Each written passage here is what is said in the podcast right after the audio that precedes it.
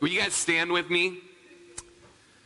We are, uh, we're in John normally, but I felt the Lord saying that He's got some special words for us in such a time as this. Psalm 73 was on my heart uh, last week, but then the Lord shot me to Psalm 100 for the celebration service of gathering back together. Psalm 73 was still on my heart. Some other passages were on my heart. I don't know if we'll be in John next week.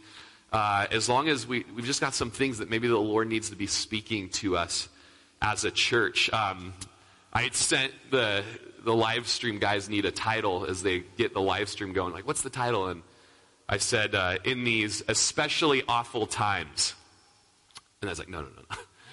Like, that might be what I'm feeling, but that's not what the, the word's theme is. Here's what the word's theme is from Psalm 73 The wicked's fate and the righteous's faith. Okay? The wicked's fate and the righteous faith. Okay?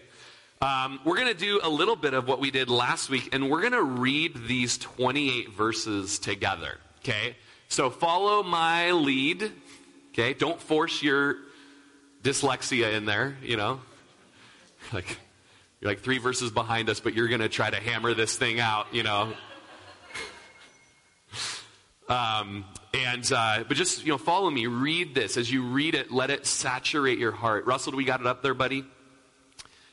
And uh, here we have it: a psalm of Asaph.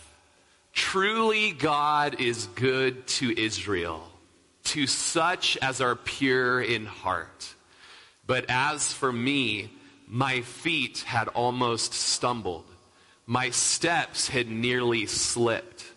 For I was envious of the boastful when I saw the prosperity of the wicked. For there are no pangs in their death, but their strength is firm. They are not in trouble as other men, nor are they plagued like other men. Therefore, pride serves as their necklace. Violence covers them like a garment. Their eyes bulge with abundance. They have more than heart could wish. They scoff and speak wickedly concerning oppression. They speak loftily. They set their mouth against the heavens, and their tongues walk through the earth. Therefore, his people return here, and waters of a full cup are drained by them. And they say, How does God know? And is there knowledge in the Most High? Behold, these are the ungodly who are always at ease. They increase in riches. Surely I have cleansed my heart in vain and washed my hands in innocence. For all day long I have been plagued and chastened every morning. If I had said, I will speak thus, behold, I would have been untrue to the generation of your children. When I thought how to understand this, it was too painful for me until I went into the sanctuary of God. Then I understood their end.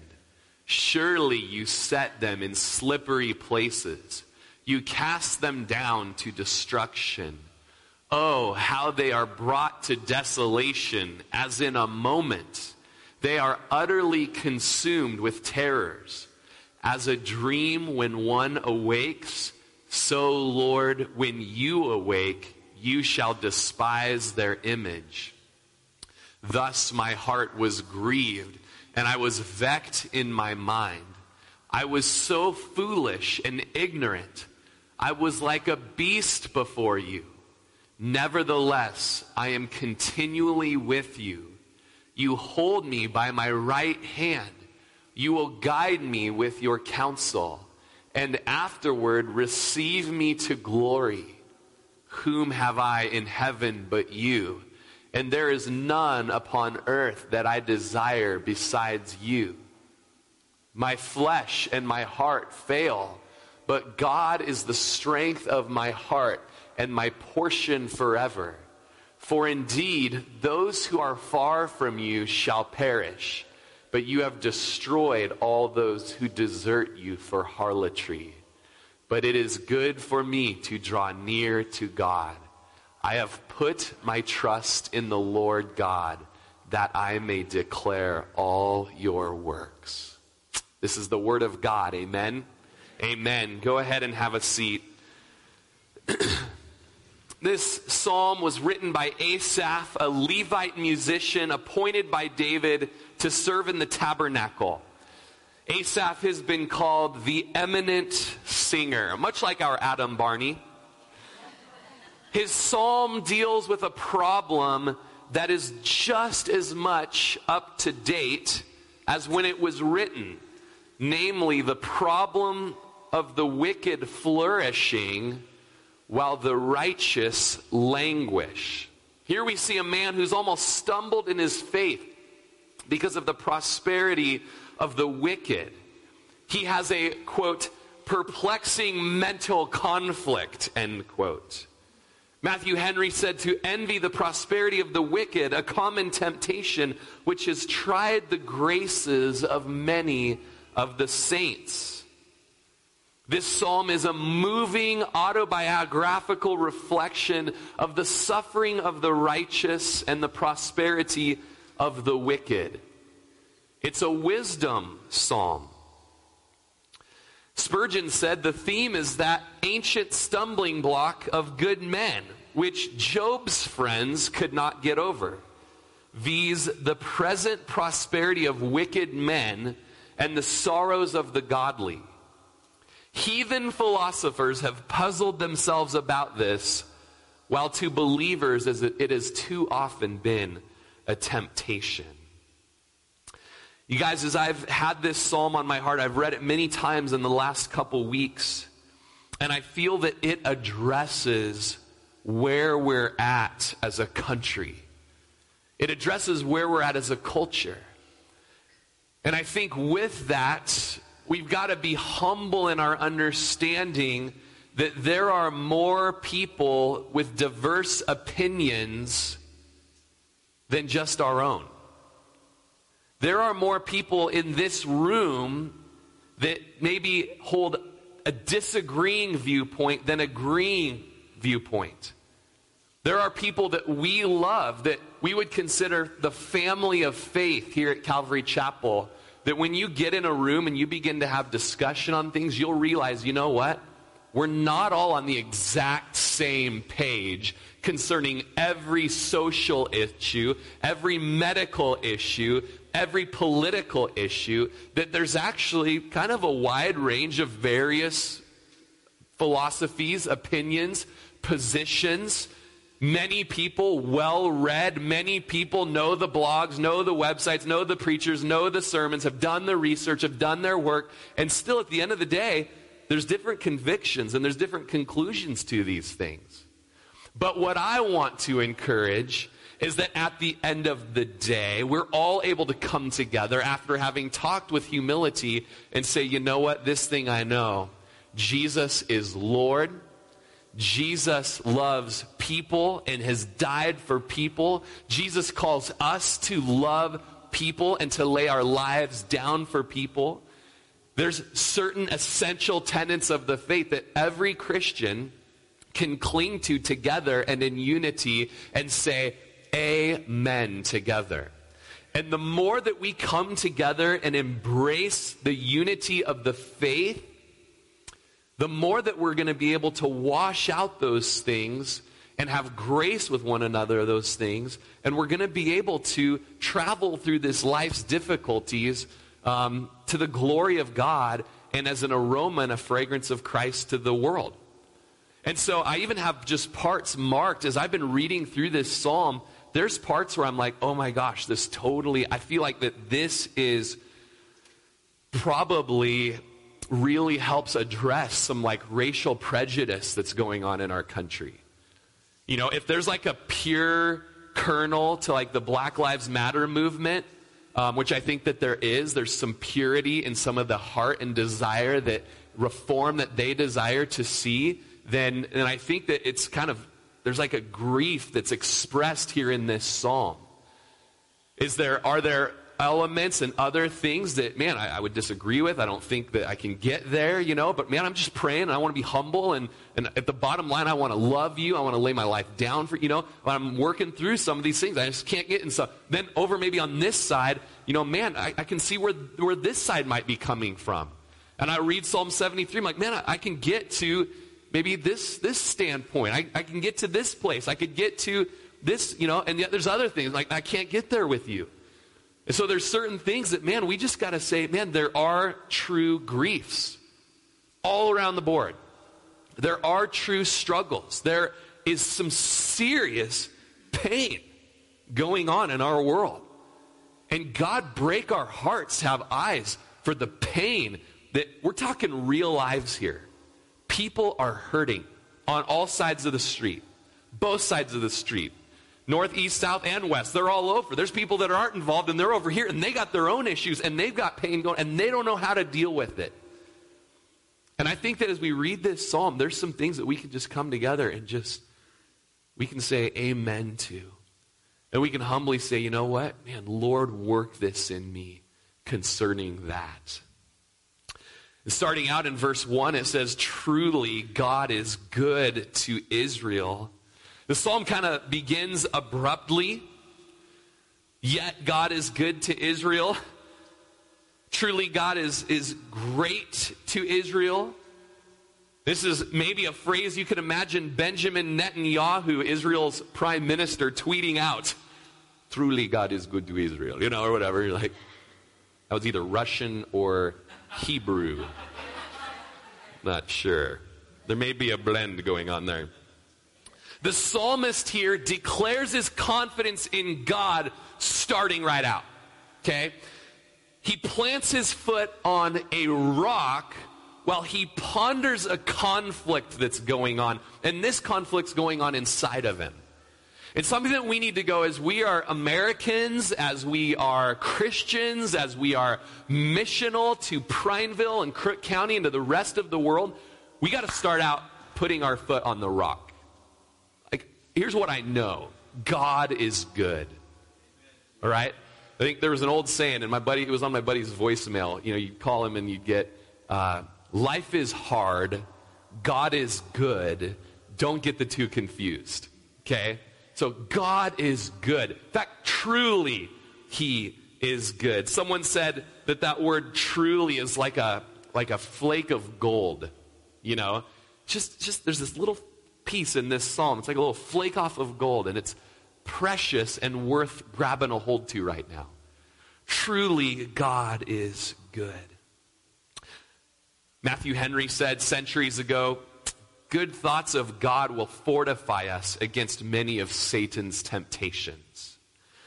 I'm going to be a little lengthy with some Spurgeon quotes today, but I think they're helpful in some of this. It is well to make sure of what we do know, for this will be good anchor hold for us when we are molested by those mysterious storms which arise from things we do not understand. Whatever may or may not be the truth about mysterious and inscrutable things, there are certainties somewhere. Experience has placed some tangible facts within our grasps. Let us then cling to these, and they will prevent our being carried away by those hurricanes of infidelity which shall come from the wilderness and, like whirlwinds, smite the four corners of our house and threaten to overthrow it. Guys, 2020 started out with I'm going to have to pay five cents for a grocery bag. No! No, no.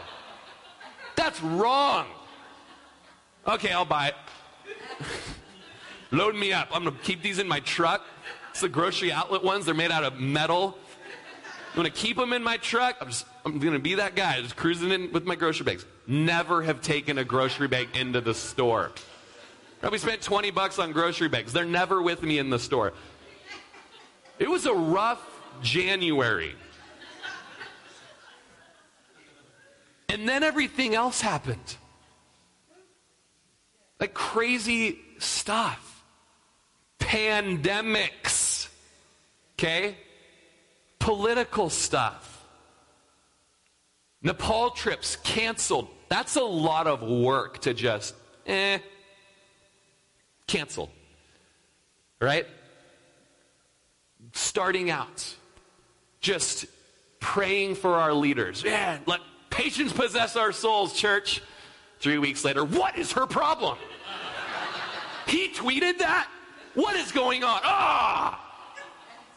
That'll be 10 cents for a grocery bag, sir. Ah! You know, it's more than I can bear, right? Guys, the, the last few months have been like a tempest whirlwind coming through and shaking us like crazy. And listen to me, what, what makes it difficult is with it came y'all isolating yourself from fellowship. Now, not all of that was your fault. Some of it was. Okay? Some of it was our fault. Some of us kind of enjoyed a season of like, I can fly under the radar. I don't have to be in fellowship. No one will know if I listened. No one will know if I've been praying. We all know, we all know you are caught, you know, or whatever. Like, hello. Okay, so you couple all of this travesty with just operating in the flesh and carnality, which is just maybe just been amplified for us because of not being around each other, not living in, and it's just gotten ugly. And the tempest has come and it's showing. It's showing in us, church. Okay? And we have got to plant our foot on that rock that truly God is good. In New Testament theology, not only is he good to Israel, but he is good to those who are adopted into Israel, those who've been redeemed by the blood of Jesus. Verse 2 says, But as for me, my feet had almost stumbled, my steps had nearly slipped. All of this had tripped up my heels. Asaph couldn't make any progress on the good road. It was like there was ice underneath him, and his feet were doing the dance on the sheet of ice. Kind of the context is man, I almost quit my religion and gave up my expect- expectations of being benefited by it because I began to be envious of the foolish. You know, the truth is, the faith, even of strong believers, sometimes can be shaken so bad it's ready to fail them.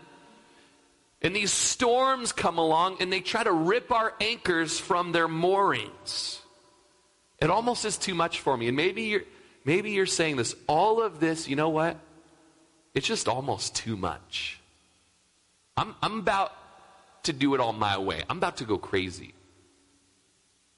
You know, I, I realize, you know, man, things that I've learned in the past. Rory, you've even taught me there's things and man, gospel centered and apply the gospel to this situation. I don't know. When I really think about this, I'm about to do it my way. Just hold on for a second, okay? Don't do it your way. Can, you, can we just give it 10 minutes to where you're not going to do it your way? Okay, can you give me an hour? Give me an hour, 40 minutes, okay, before you go and do it your way. Verse 3 says, For I was envious of the boastful, boastful when I saw the prosperity of the wicked. And I was talking to Lindsay about this yesterday, and she's like, You're going to have to let the Lord bring like the cultural application to this because in this room, there's people that are looking at it this way, and there's people that are looking at it this way, and maybe they're both right in ways. Okay?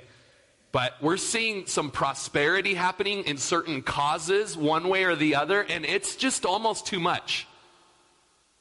How does this guy have a following? How do these people have it? why are do not people see this or that? It's almost too much. How are they prospering in this?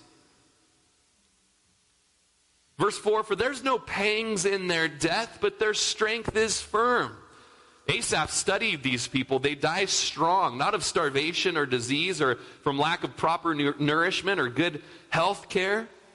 They die strong with surgeons, drugs, and their own strength. These people are wicked, but they've got this false peace as they're going to their grave. They glide into eternity without a struggle. And sometimes I see righteous people, and when they die, they're just, this is not, they're not actually ready to die. And how is it that sometimes that may be the case? Verse 5 they're not in trouble as other men, nor are they plagued like other men. And so, think of this for yourself and maybe your position. And you're looking across the, the aisle or across the road, and you're like, there's certain ways that how are they getting off and how are they they're dying in peace? How do they even look at themselves in the mirror? But realize that you know that might even be said about your position. May i have a humble heart to see that struggle that maybe they're having towards me on this side verse 5 they're not in trouble as other men nor are they plagued like other men they've got it easy he deserves the hottest hell and yet has the warmest nest. And as we kind of step back, and we know from even reading today, there's some good help in this psalm for this. There's an eye of faith that will help us unriddle the riddle here. Verse 6, I mean, we're just in like this section of like, how are the wicked prospering like this? Therefore, pride, verse 6, serves as their necklace Pride serves as their necklace. It's Pride Month. Did you know that? And Ken was sharing at uh, home group, yes, or uh, men's Bible study yesterday about just pride and in our marriages and husbands and how prideful we can be. And he said, "I got a word for you." Uh, no, it's, it's a North Carolina accent, right? I got a word for you. Starts with a P, ends with a E, and has rid in the middle. I'm like, these guys, we got to get rid of our pride. That was a good word, Ken. We've got to get rid of our pride. Man, pride, no matter where we are, our movements can be so prideful. Have just these big old necklaces of, of just haughtiness. Violence covers us like a garment. We're insolently proud and it's like we've got this clothing of violence, and, and of course, this is fitting for our day and age. They get away with violence, nobody is stopping them. Drug lords, dictators, politicians, soldiers, policemen, militiamen, whatever it may be, they use violence to gain power and wealth and they hold on to it. Spurgeon said, In their boastful arrogance, they array themselves. They wear the livery or livery. Would it be livery? livery? I actually know this word, I just don't know how to say it, okay? Clothing.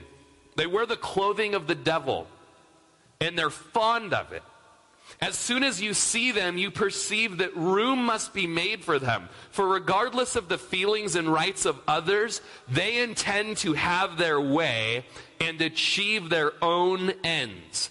They brag and bully and bluster and browbeat as if they had taken out license to ride roughshod all over mankind. I can totally see this side feeling that way about that side. And I can see this side feeling that way about that side. And I can see everyone that's standing around watching feeling this way about everybody. It's the real, true fallen condition of man. We are a wicked sort. Verse 7 Their eyes bulge with abundance, they have more than heart could wish. The idea here is that the wicked have their eyes stand out with fatness. To get heavy enough that your eyes would bulge back in the day was a luxury. If you were that fat that your eyes were bulging out, then like you were living luxury. Okay? That might be true today too. You know, we're just, man, I can eat good, right? I can lay good. I can lay around, you know? Got lots of TV, to, you know, whatever. That was the luxury of the day. And in this case, Asaph is thinking of it of these, these wicked that are prospering. They've got more than you could ever want, and their eyes are bulging as evidence of it.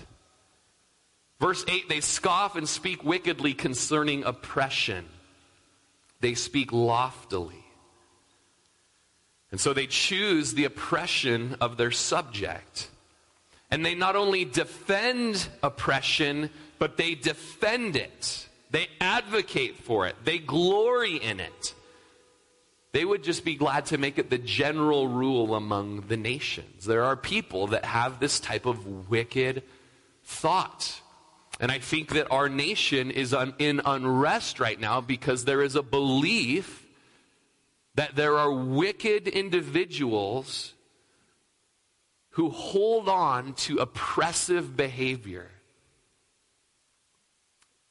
And if you think of all the things that tally against them up into this point, there are a lot of issues of sinfulness in their life that contribute to this one. They scoff and they speak wickedly concerning oppression. And they speak loftily. They set their mouths against the heavens, and their tongue walks through the earth. And so there's these wicked that are just speaking of their own importance. And the whole earth is full of the self importance. One would think that they were demigods themselves. And we see this on a rapidly regular basis. Every day in our world today, all around us, even within our church.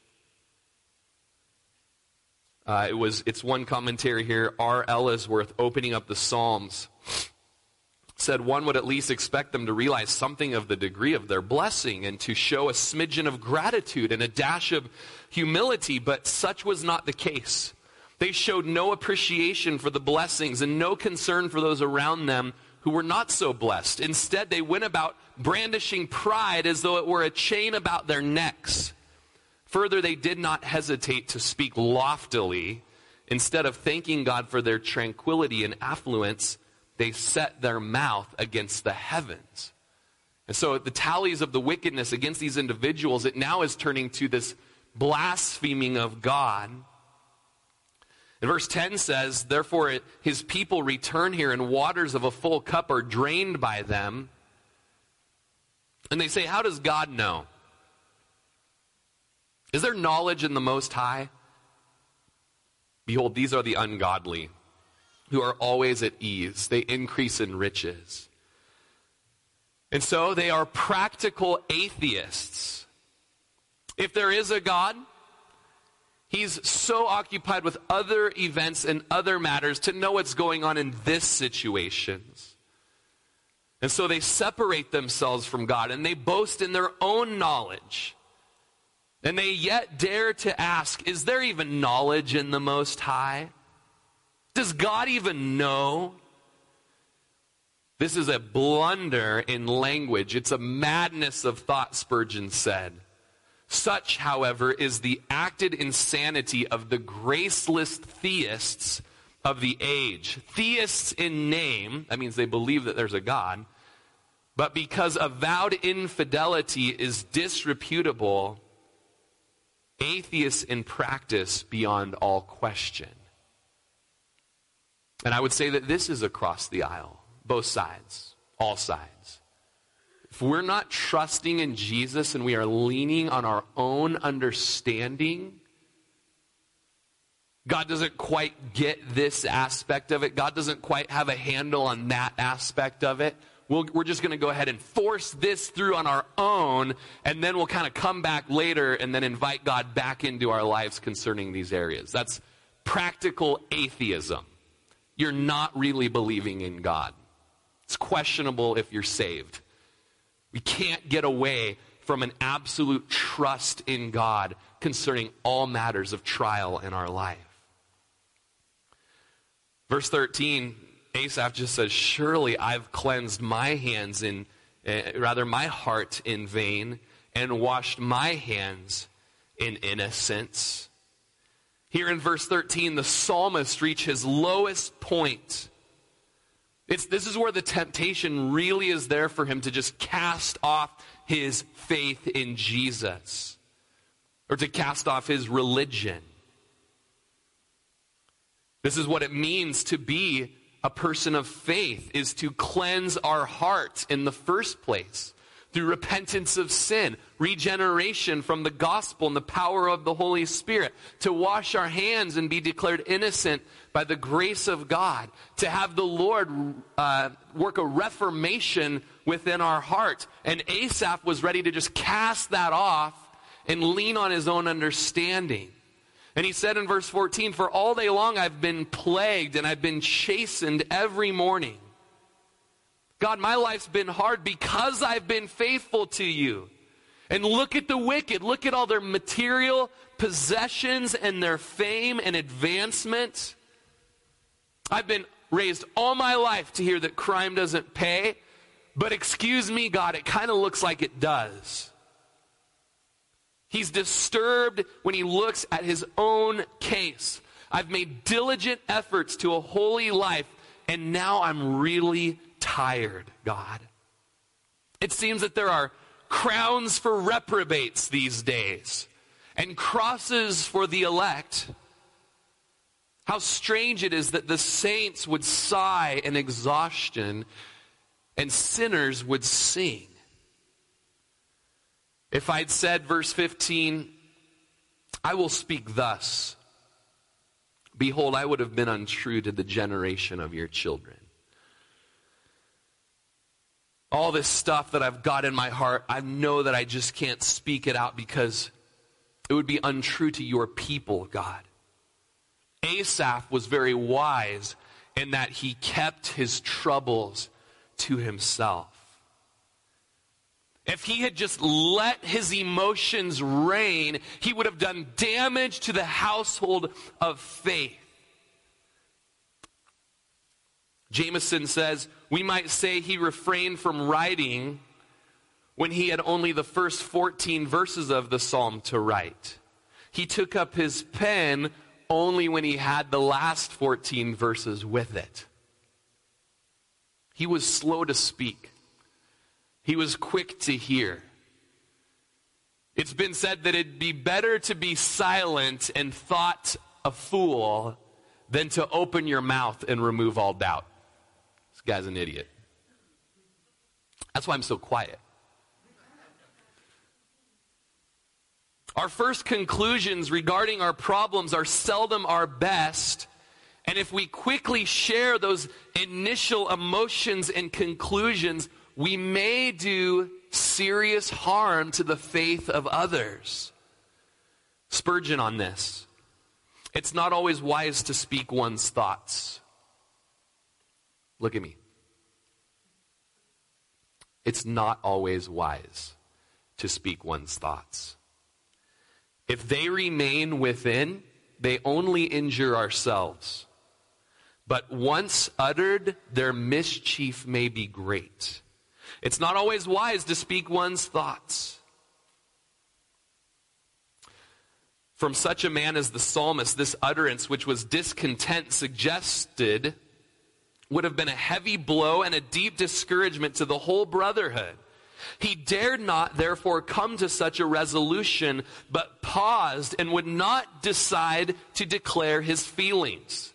It was well, for in his, case, second thoughts were by far the best. I should offend against the generations of thy children. I should scandalize them, grieve them, and perhaps cause them to offend also. We ought to look at the consequences of our speech to all others and especially to the church of God. I repeat this. We ought to look at the consequences of our speech to all others and especially to the church of God. Woe unto the man by whom offenses come. Rash, undigested, ill-considered speech is responsible for much of the heart and burning and trouble in the churches. Would to God that, like Asaph, men would bridle their tongues. Where we have any suspicions of being wrong, it's better to be silent. It can do no harm to be quiet. And it may do serious damage to spread abroad our, abroad our hastily formed opinions. To grieve the children of God by appearing to act perfidiously and betray the truth is a sin so heinous that if the consciences of hearsay mongers were not seared as with a hot iron, they would not be so glib as they are to publish abroad their novelties. There's a strong word for us here today where we can publish abroad every thought that ever comes into our mind in two seconds. It's really hard to get those words back. And I just want to ask you, church, this is your home church. I want to ask you before you say things, tweet things, post things, I want to ask you to pray about those things. I want to ask you to pray about how they affect the church, Calvary Chapel, how they are perceived among the other people within the congregation, people that you love that are your family members. We're doing this thing of life together, advancing the gospel. We're being redeemed, and we're going out so people can be redeemed as well. I want to ask you is it going to be a stumbling block? You've got to be careful on these things. I want to ask you how is it the aroma of Christ to the world around us right now? How is it advancing the gospel? Put your movements and your political position a few notches down the line in priority and put the universal church of Christ and the local body here as paramount. How can we represent Jesus to each other? How can we encourage each other to search our hearts, repent of our sins, receive forgiveness, glorify God, walk in the fullness of the Holy Spirit, go out in boldness and evangelize this world? Is this going to help with that? Maybe it will. Maybe it will. But pray about it first. Though he thought amiss, Asaph took care not to utter that evil thought which he had conceived. There's nothing, this is wisdom from a Puritan preacher of the 1500s. There's nothing that can give more general offense to the generation of God's children than to say that we've cleansed our heart in vain. That was his issue. Or that it was vain to serve God. For there's nothing more contrary to the universal sentiment and experience or anything that grieves them more than to hear God thus reflected on. Verse 16 and I have a star by this verse in my notes. It's a star in the text. When I thought how to understand this, it was too painful for me. Does anybody else feel that way? Like, are you putting some prayerful, gospel centered thought into what we're going through right now as a culture, as a world, as a nation, as a local community? Have you thought, how do I understand this? Well, I turn on Fox News. I turn on CNN, turn on Reuters, turn on Facebook. I read these various blogs. YouTube's been awesome. Have you taken time to think about how to understand this? Have you spent time on your knees in prayer and consideration of the state of the world right now, when Asaph is there, he says, You know what? When I'm thinking about it, it's almost too much for me. Jump down to 21. I mean, we got to end this thing sometime today. Just kidding. We're coming back to verse 16, but 21 carries on this thought. My heart was grieved, and I was vexed in my mind. Honestly, guys, that's been me. I'm not Asaph, some, some prophet. Might as well write a psalm or something like that. I'm just really, man, I love people. I love people, and I just know that these are lives all around. These are lives. These are, man, we've, we, this is a country that we've built. We have a wonderful history. We've got so many wonderful things that we've got people, we've got hurt, we've got, we've got racial prejudice that is real. We've got police officers. Some of you are police officers. We've got a sheriff in our church. We've got prison guards in our church. Because we got people in our church. We've got people that go every day and they work for something that maybe you are disgusted by, or vice versa. We've got people that lay awake at night thinking about their race and how their parents are being treated, or how their kids are going to be treated, or how they're growing up in a town where they are the only people of color in this place. So have some care, okay? Let yourself get to a place of being vexed within and praying and crying out. My heart was grieved. I was vexed in my mind. I've, I've just spent time in tears. Yesterday, I got the psalm out with Lindsay, and I said, Will you read this with me? Because I just, maybe there's like specific ways I can address both issues. You can help me with this. And we read through it, and guys, as I'm reading through it, I'm just vexed. I'm weeping. I'm, I'm holding in the weeping at the point. And Lindsay is sharing, and Lindsay just goes off about how this psalm tells us, and we're going to get there in a second. This psalm tells us that our only hope is Jesus. Our hope is not reelecting Donald Trump. Our fear is not that Joe Biden be elected. Okay? It's not. We got to repent if either one of those are, are what we're like worried about right now in life. Okay? Getting rid of the police, okay, or, or doing some surface change, these are things that really there's no system of the world where we're going to see it on any side where we're going to see it right. Where it's going to come right is when the gospel of Jesus Christ changes the hearts of men. And that comes through the preaching of the gospel. Vance Havner said, Change comes not by offense from the outside or attacking it from the outside, but by a combustion within of the Spirit of God in the hearts of men. In, in our church, I am seeing a whole lot of anger, frustration. I'm seeing a lot of just, I'm just letting this out there, and I don't care who it offends, and it clearly shows who my trust is in. And you know what I'm not seeing?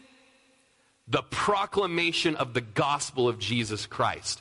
I'm not seeing that. Okay? And it's not on you. Me too. Okay? We've got all kinds of opinions. But it, when it comes to Signs of Life Saturday, where are you? Okay?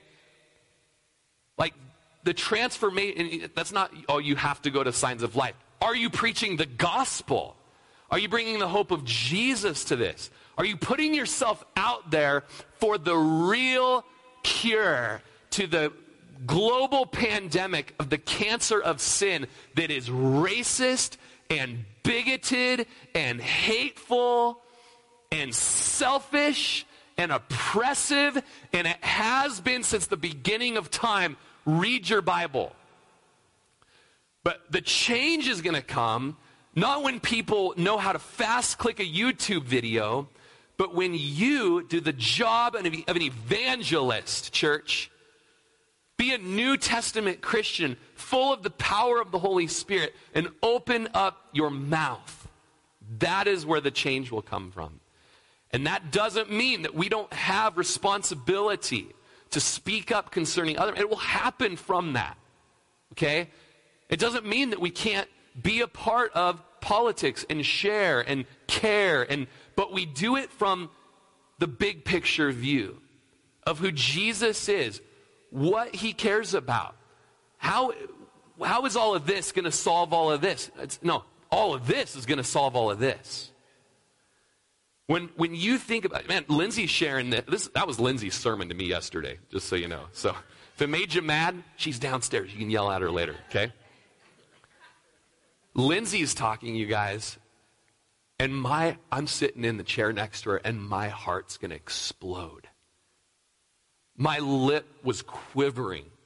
I didn't know where this was coming from. And I just was, I just outpoured.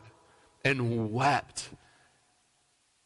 And it's just for me, I just feel this is real stuff. This is real pain. These are people all around. It's people, and they are hurting, and they are afraid, and they've got their hope in the wrong Jesus. I don't know where they came up with this Jesus. And we need to come back to the Jesus of the Bible, meek, knelt to wash the feet of the one who would betray him that evening. He would be crucified because of this betrayal within the next day. I only kneel for. You know who you kneel for? If you're a Christian, you kneel for everybody. You kneel and you kneel again, and you kneel on this side, and you kneel on this side, and you wash feet, and you lay your life down. Because that's what Jesus did. Though he was equal with God, he did not consider it robbery to say that he was. And yet he came and he humbled himself, became a man, and he laid his life down for the sins of the world. And because of that great condescension and the bowing of the knee to men, God has exalted him and given him the name above every name. That at the name of Jesus, every knee will bow. Every knee will bow at the name of Jesus and at the feet of Jesus when I thought of how to understand all this, it was too painful for me back in verse 16. Whatever we're going through, you guys, there's so much going on. There's stuff going on. I'm like, man, oh, I gotta, yeah, okay, come back and focus on this. I've been focused on this painful thing and that painful thing and this person's health issue and this person's pain that they're going through. Oh, yeah, we also have this whole thing. Go- there is so much going on. What do we do with all of it? It was almost too much for me until verse 17, until I went into the sanctuary of God. It was all too much for me until I came and spent time with Jesus, until I came to a place of communion with the saints. Then I'm in the Word, I'm in prayer, I'm sowing to the Spirit. I'm giving deference to brothers and sisters. I'm serving people. That is working a softness into me. That's working truth in me. And now, because of what God has designed at the sanctuary, then I understood their end. As we spend time with Jesus, guys, it is not to be neglected. And of course, it's personal. In your prayer closet, you can be in the sanctuary of the Lord, and it's also corporate. And as we spend time together in the presence of the Lord, under the preaching of the word, serving one another, using our spiritual gifts, exhorting one another, encouraging one another, showing mercy with cheerfulness, being generous to one another, reaching out to one another, we're going to see the big picture thing and we're going to understand their end.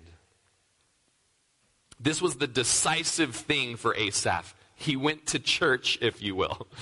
It was the turning point. It was where he found what he needed. Here is how we are told he kept his footing and got his victory.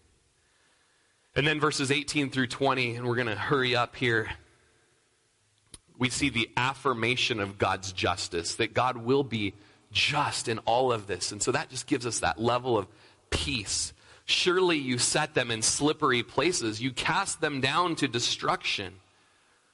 Oh, how they are brought to desolation, as in a moment they are utterly consumed with terrors. So God is just, and they will get justice. We think that we've kind of created this. I love justice, man. I've got just I've got to care for justice and social justice, and it's become a, a word that we love now. It's buzzword, and I was actually, uh, it, I mean, this was like a year ago, I think, and I was at uh, Red Robin. Love it. Miss it. Might go there after this. Okay. Uh, slight distraction. Red Robin always does that to me. Well, I was going to Coastal and I found myself at Red Robin. I don't know. Okay. And there was a guy that was our server, and his name was Justice. And he said, Oh, we get to pick our uh, names out and I chose justice, you know. Like, all right, man, that's awesome. Justice is awesome. But justice flows from the chief judge Justice flows from the mighty counselor. Justice flows from the one who is also our attorney, our defense attorney, our mediator. And justice will come to the wicked. Verse 20 says it's going to be like a dream. All of a sudden you're dreaming and then you awake. So, Lord, when you awake, you'll sh- you shall despise their image. So, all the people living in wickedness, it's like they're living this dream, and one day judgment's going to come. At the same time, it's going to be like, it seems like the Lord's sleeping right now. You read the Psalms.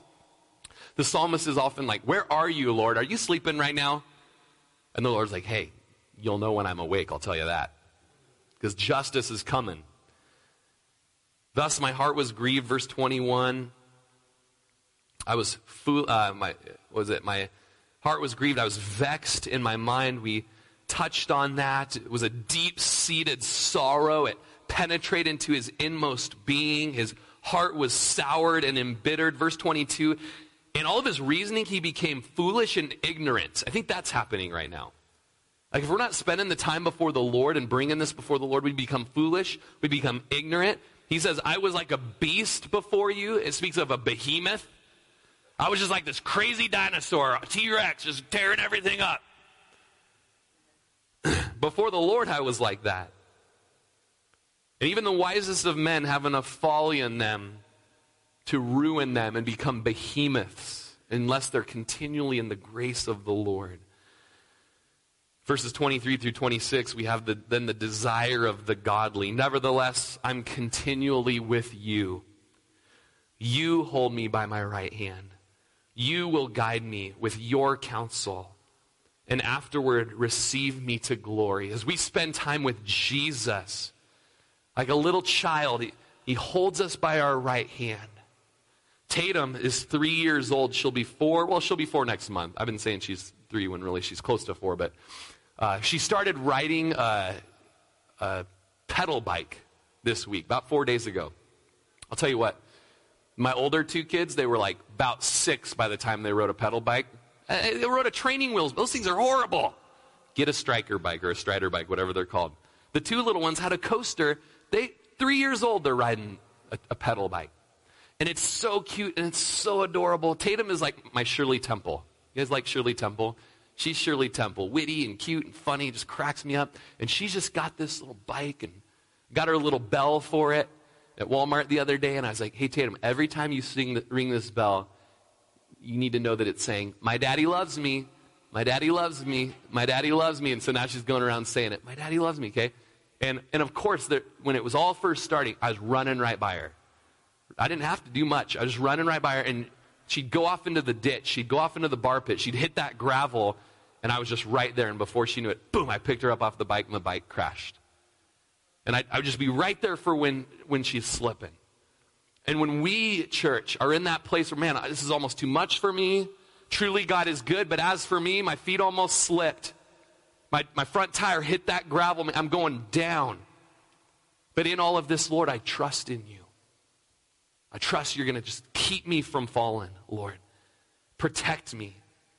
Be that father for me. Verse 25 Whom have I in heaven but you? And there is none upon earth that I desire besides you. You guys, this is an important perspective to keep in mind in the midst of all that's going on around us in these incredibly awful times. If we get our eyes on things besides the Lord, then we've got something else to hope for besides, we've got, you know, heaven's kind of like maybe something out there and not really. And you know what, on the earth, I kind of have the earth stuff. Instead, Jesus needs to be all encompassing. We breathe Jesus, we sleep Jesus, we rest in Jesus, we hope in Jesus. It's all Jesus. My hope in heaven is Jesus. My hope on earth is Jesus. My hope on earth is not this party, that party, this country, that country. Like, Jesus isn't a Democrat. Jesus isn't a Republican. Jesus isn't an American. All right? Jesus' kingdom is not of this world. And so, Lord, give me a healthy perspective of how I can love and serve this government that you have established, and yet know that the big picture thing is you know what? On earth, really all I have is you, Lord. At the end of the day, it's Jesus.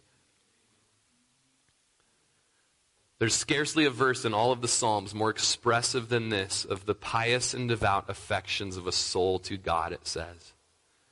Verse 26 My flesh and my heart fail. You might feel like that right now.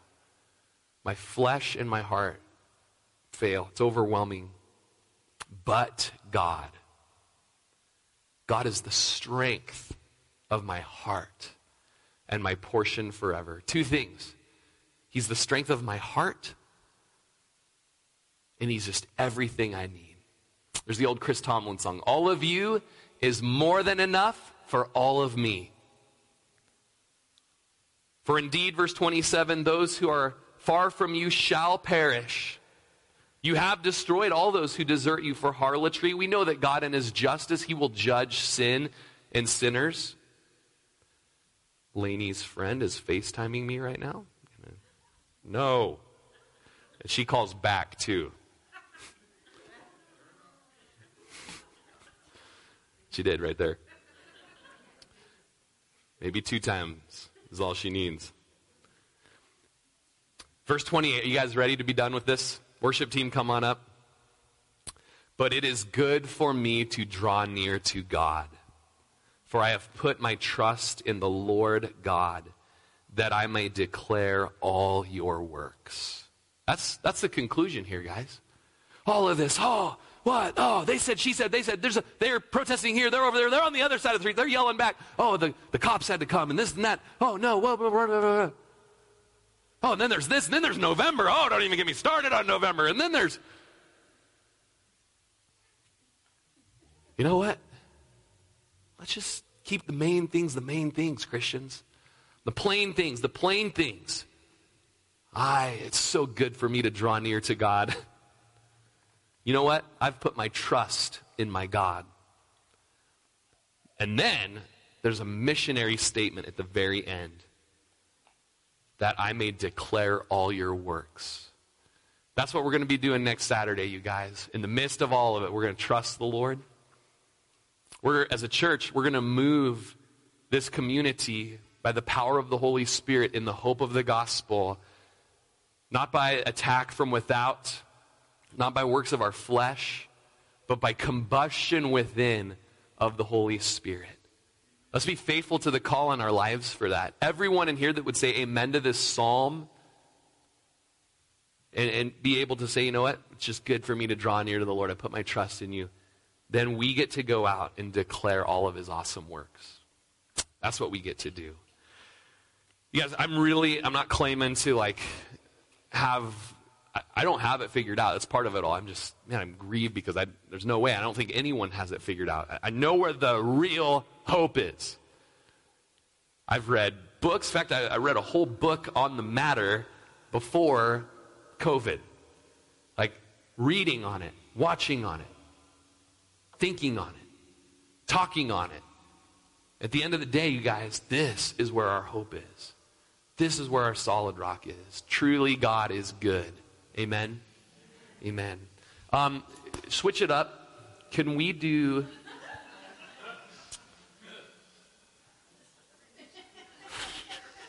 Can we do oceans again? I think that's, I think that's where we're at as a church. Will you guys stand with me?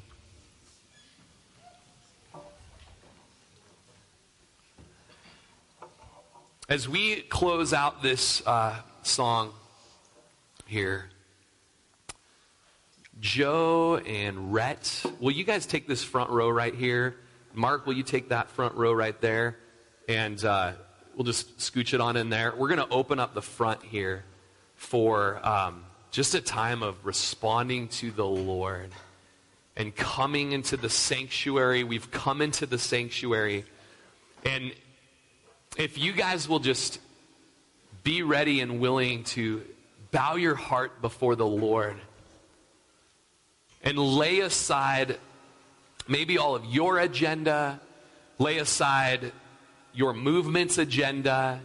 Just lay it aside to where you're like, maybe there's something super good in this. Maybe there's something super good in this. But you know what? Today, it's the Lord's day, and I've come to the sanctuary, and I just, I invite Him into my life to give me godly, gospel centered perspective on this. And I want to repent today where I have kind of taken an iron fisted grab on this side or this side or that. Uh, I want to repent of maybe words that I've said that were maybe very unkind, very unloving, maybe not careful for the people of the church. I want God to give me a vexed heart for this. But uh, and in it all and above it all, I want to trust the Lord. I want to trust the Lord and I want to display him abroad. And maybe we're all there to a, a, a degree, but if you know like this was a word for me, this is a word for my like my heart that needs to really be softened. This is a word for me and maybe my my pet project that I've got that's it's been a bit extreme or this is a word for me to like actually care. Whatever it is man you know this is a word for you today. And you just want to come before the lord and let him work in you. I just we make this uh, spot available up here to kneel before the altar or to stand or to come and pray with someone else. Maybe there's someone that comes up and you just want to surround them and pray for them. Maybe there's, there's all kinds of stuff going on in our lives, and this psalm addresses all of it. And you just know you need the grace of God upon you. You need to just be refreshed in knowing who God is and his power and his principles so that we can go out and tell the world of his great love we make this front available. There might just be a part in the song that you're like, that it's kind of a word for me. I felt like it was a word for us today. And that might prompt you to come and, and just lay down before the Lord and kneel before the Lord and let Him do this work in us as a church.